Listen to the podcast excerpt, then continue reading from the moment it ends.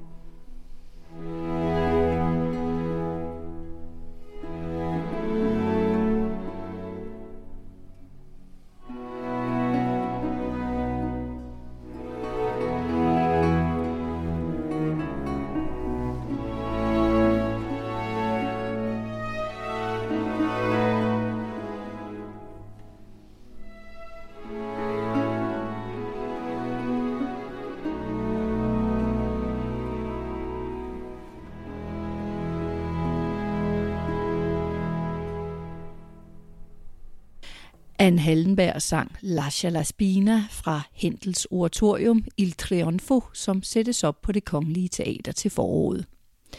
Hentel var selv så glad for lige netop denne arie, at han genbrugte den flere gange. Først blev arien brugt i operaen Almira, dernæst i Il Trionfo og senere igen i operaen Rinaldo.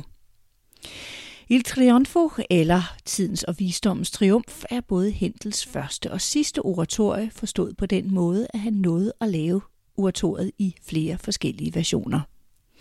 Lars Ulrik Mortensen, Concerto Copenhagens kunstneriske leder, fortæller her, hvad der efter hans mening gør værket særlig interessant. Det er nok det samme som altid har fascineret mig ved Hentel som dramatisk komponist. Uanset om vi snakker opera, en dramatisk genre øh, til fysisk fremstilling på en scene, eller oratorie, som normalt i hvert fald ikke er tænkt til scenisk fremførelse, men som naturligvis med et par få vigtige undtagelser også fremstiller en dramatisk historie musikalsk.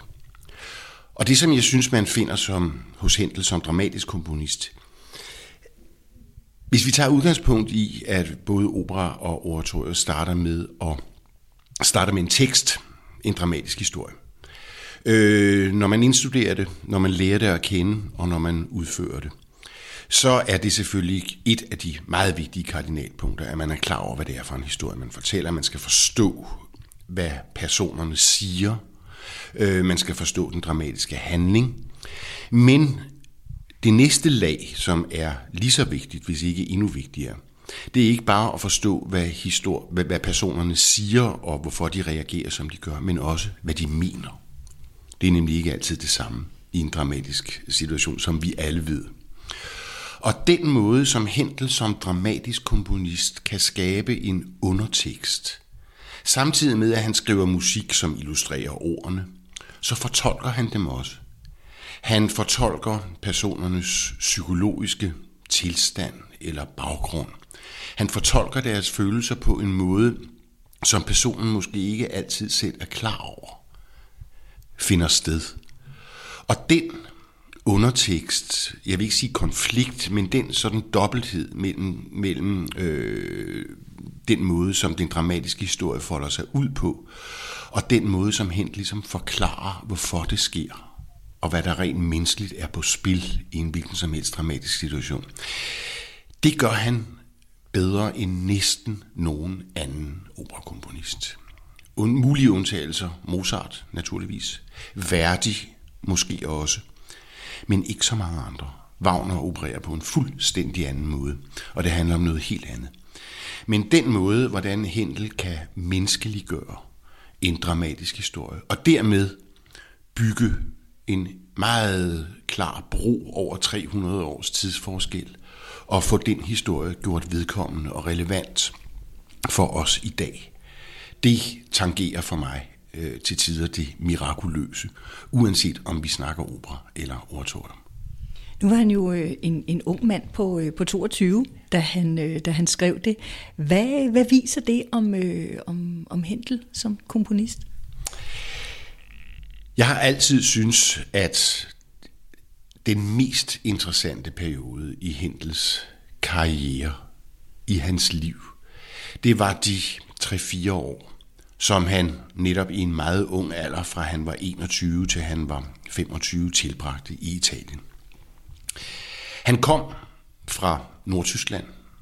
Han var født i Halle og øh, trådte sine første barnesko i Hamburg øh, som komponist og musiker ved operaren der.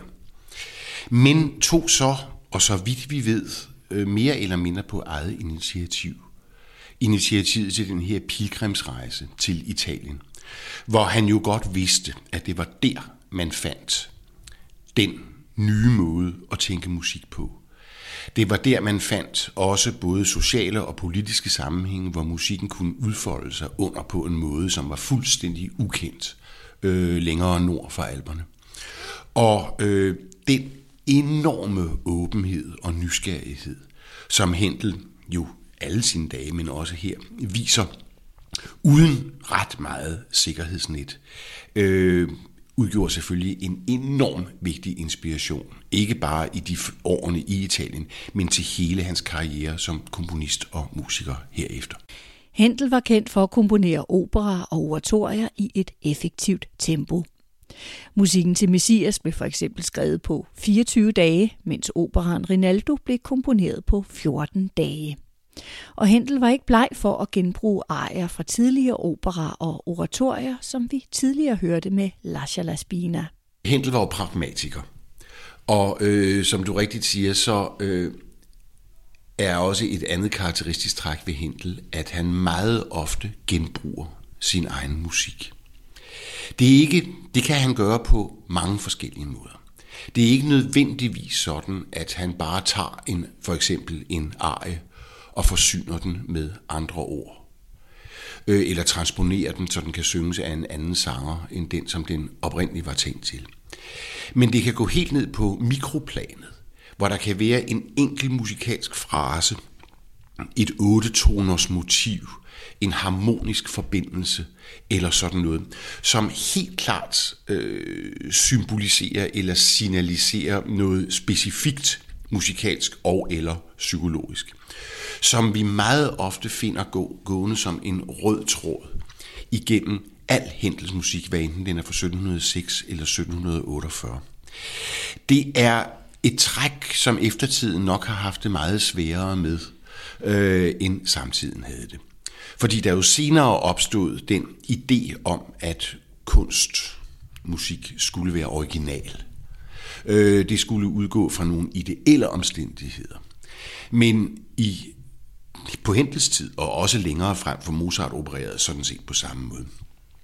Der var komponisten ikke bare en gudbenådet musiker.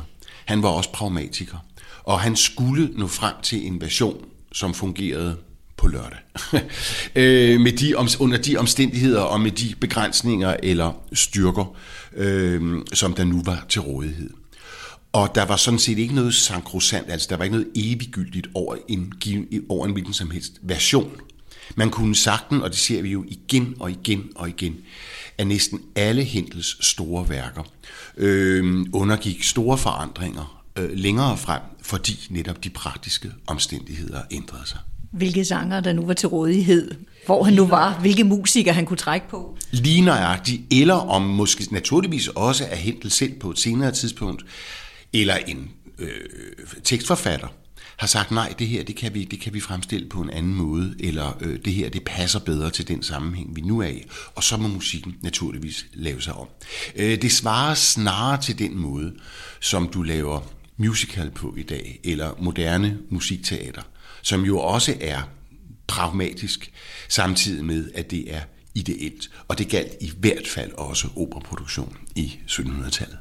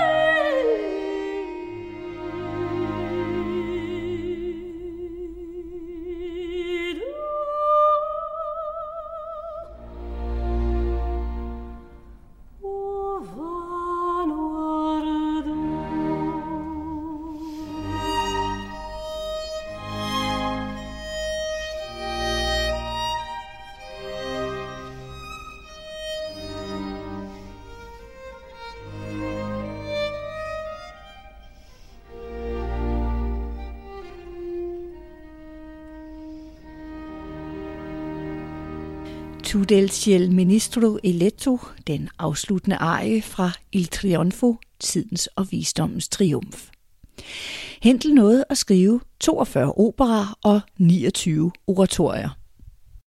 Nu er der en meget vigtig øh, ting at sige til, øh, når vi snakker om oratorie og når vi snakker om Hentel. Fordi de allerfleste mennesker tror, at Hentels operaer, det er dramatiske historier, og oratorier er sådan noget lidt tørre, kirkeligt, øh, og ofte med meget moralske tekster, måske fra Bibelen, øh, og at der deri ligger en vigtig forskel. Det, det har intet med de faktiske omstændigheder at gøre. Den eneste forskel på opera og oratorier er, at opera var tænkt til dramatisk opførelse, altså på en scene i et teater, og at oratorier sagtens kunne opføres i teatre eller værtslige koncertsale, men uden ageren, uden scenografi og uden at personerne bevægede sig. Og så har oratoriet ofte, det gælder ikke Triunfo, men det gælder de fleste af Hendels senere oratorier, en langt større hovedvægt lagt på koret, som sådan en kommenterende element.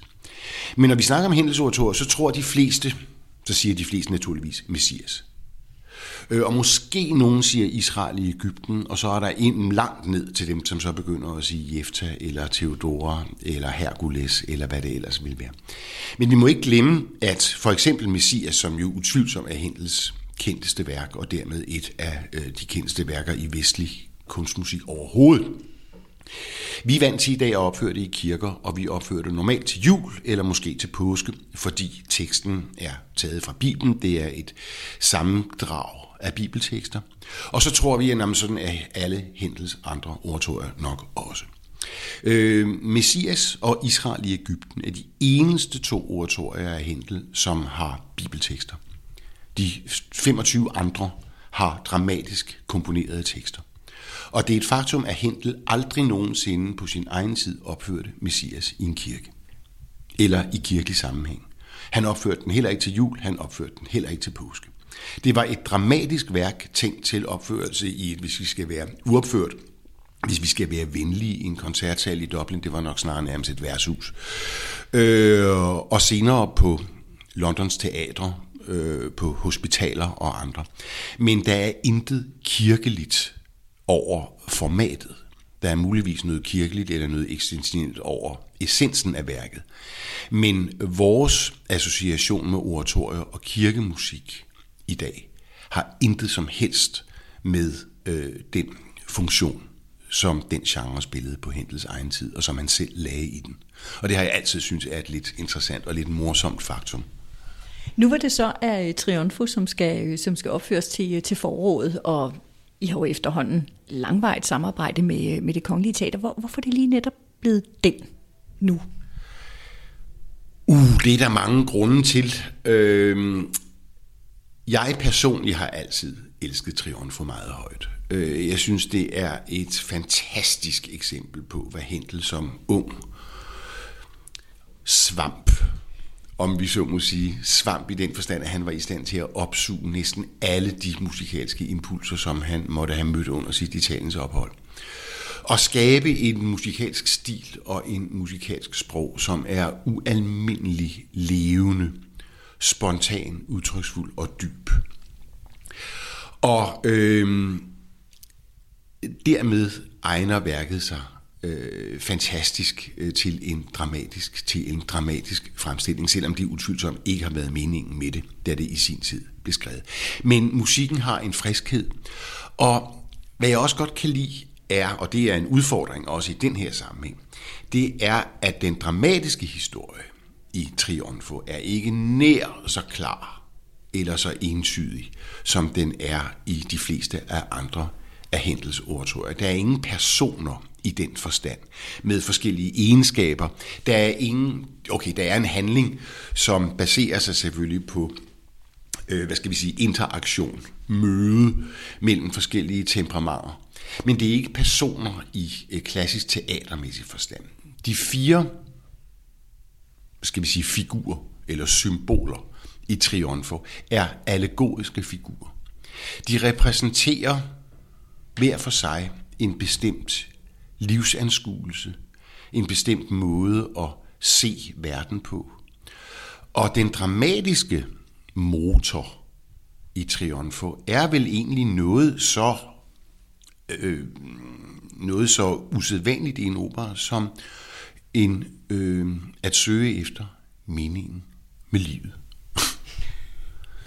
Hvordan lever jeg et liv, som giver bedst mening?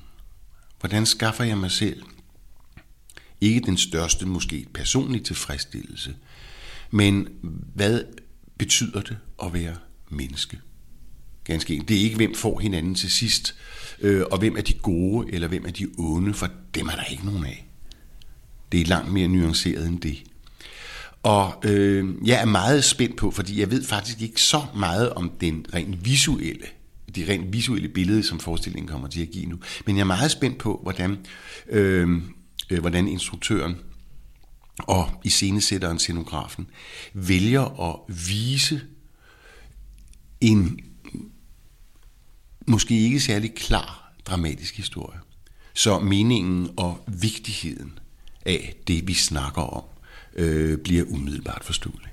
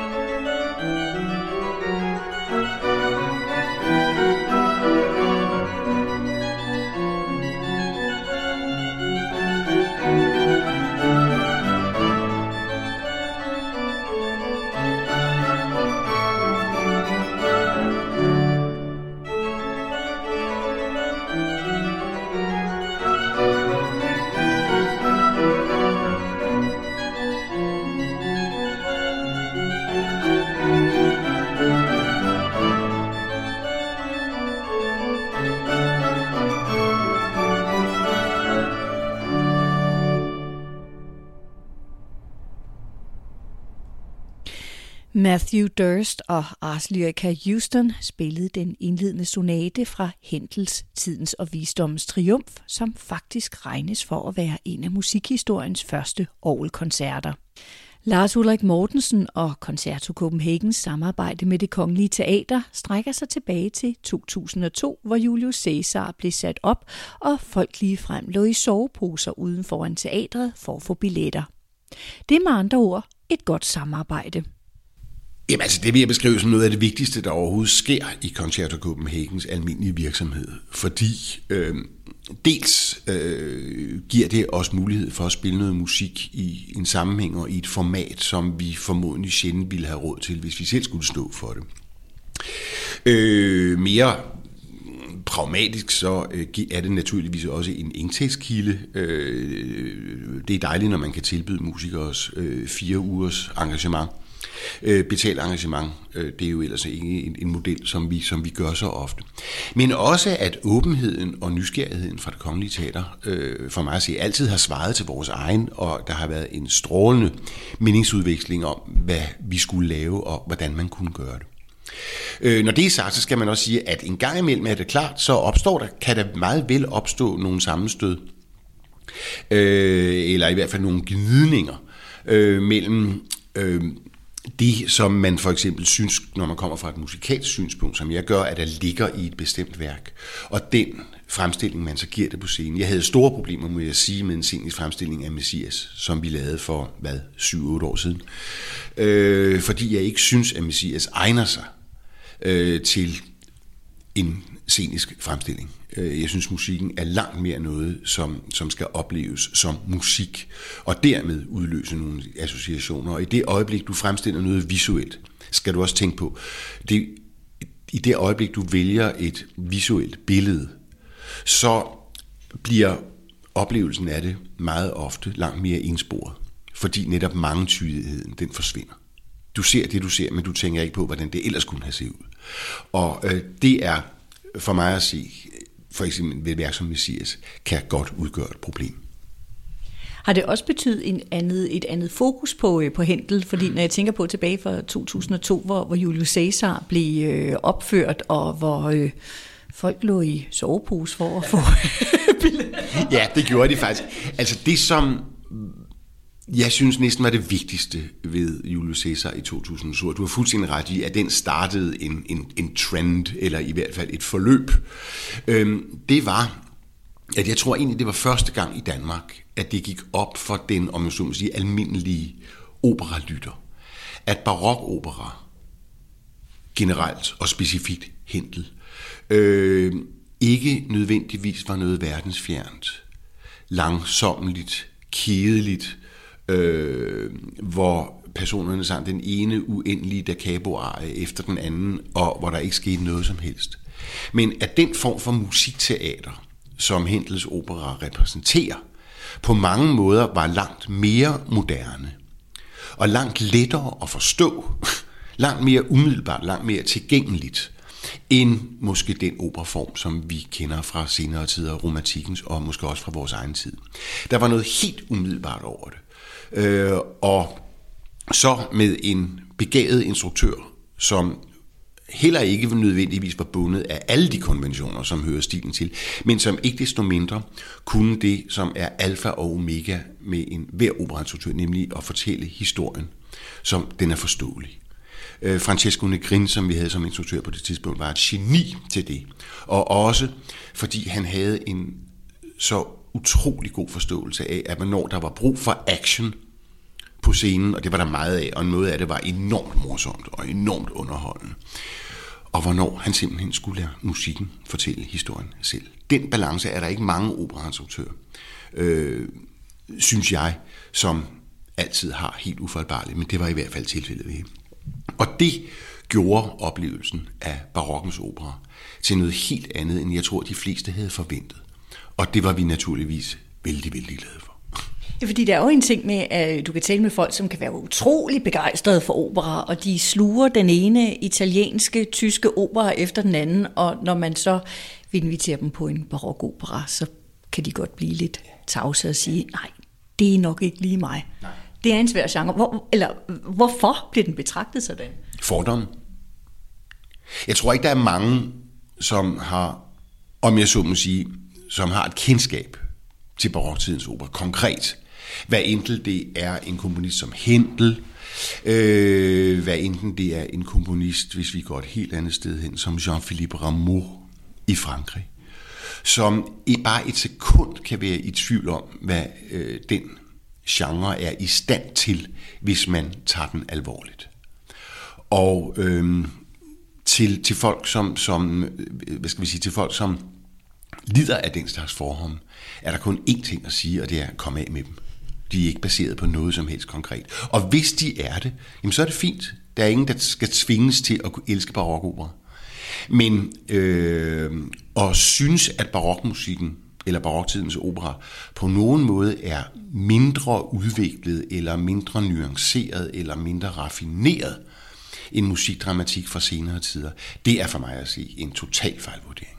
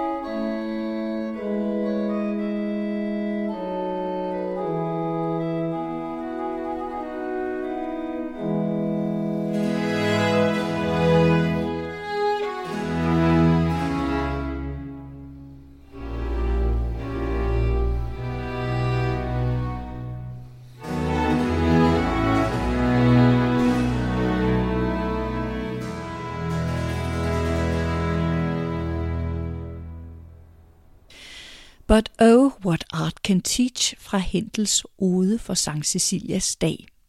Carolyn Sampson sang, og John Bott dirigerede Donadine Consort. Et ensemble, der ligesom Concerto Copenhagen opfører barokmusik på originalinstrumenter.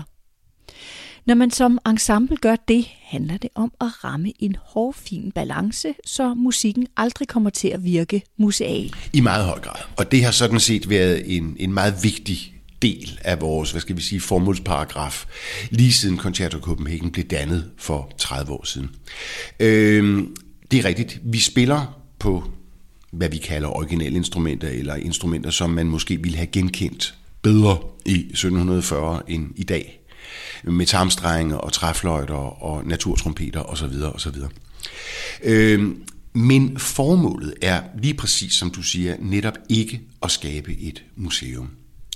Jeg har aldrig selv øh, hævdet, og jeg kender, der, jeg kender meget få af mine kolleger rundt omkring, både i ind- og udland, som ville hævde, at vi på nogen måde reproducerer en lyd, som Hentel eller Bach eller Rameau eller Vivaldi havde hørt. Formålet er faktisk det præcist modsatte. Det er at bruge de gamle instrumenter, og selvfølgelig også al vores viden om konventioner i den tids musik. Hvad hørte stilen til? Hvordan forsirede man hvad var muligt instrumentalt og klangligt, og hvad var ikke muligt? Hvad var tidens tempokonventioner, osv. osv. Men det vi bruger det kendskab til, det er ikke at skabe et museum, nemlig tværtimod at forsøge at skabe en lydbillede og en i gåseøjne oplevelse, øh, som helt og holdent er af det 21. århundrede, og som taler til et publikum af i dag.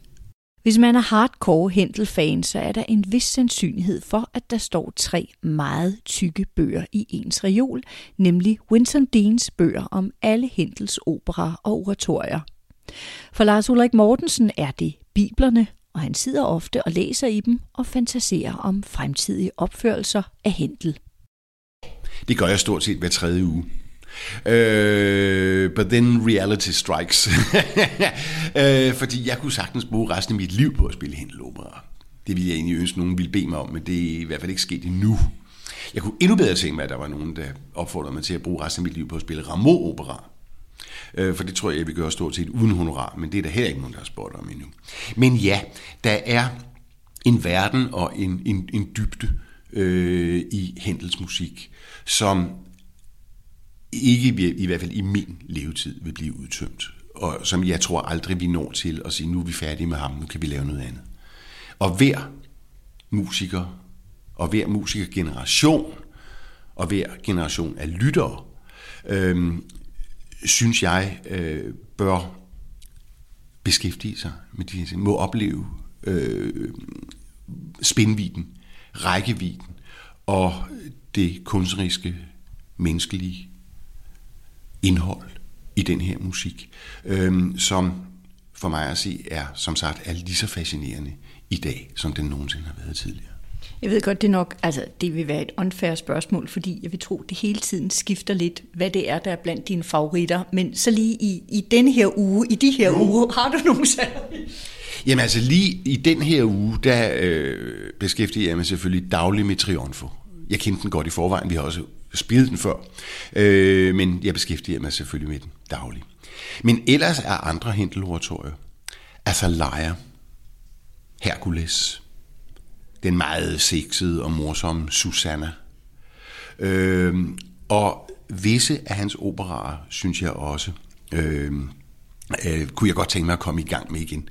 Øh, en opera som Xerxes for eksempel, som vi tror, at Hentel øh, at Baronkens opera altid er alvorlig. Xerxes, som er ren buffo, øh, og som gør grin med konventionerne på en måde, som er meget intelligent og meget morsom. Den vil jeg gerne lave snart. Men ellers, sin titel, og vi skal nok finde noget i den, som gør den ved at beskæftige mig.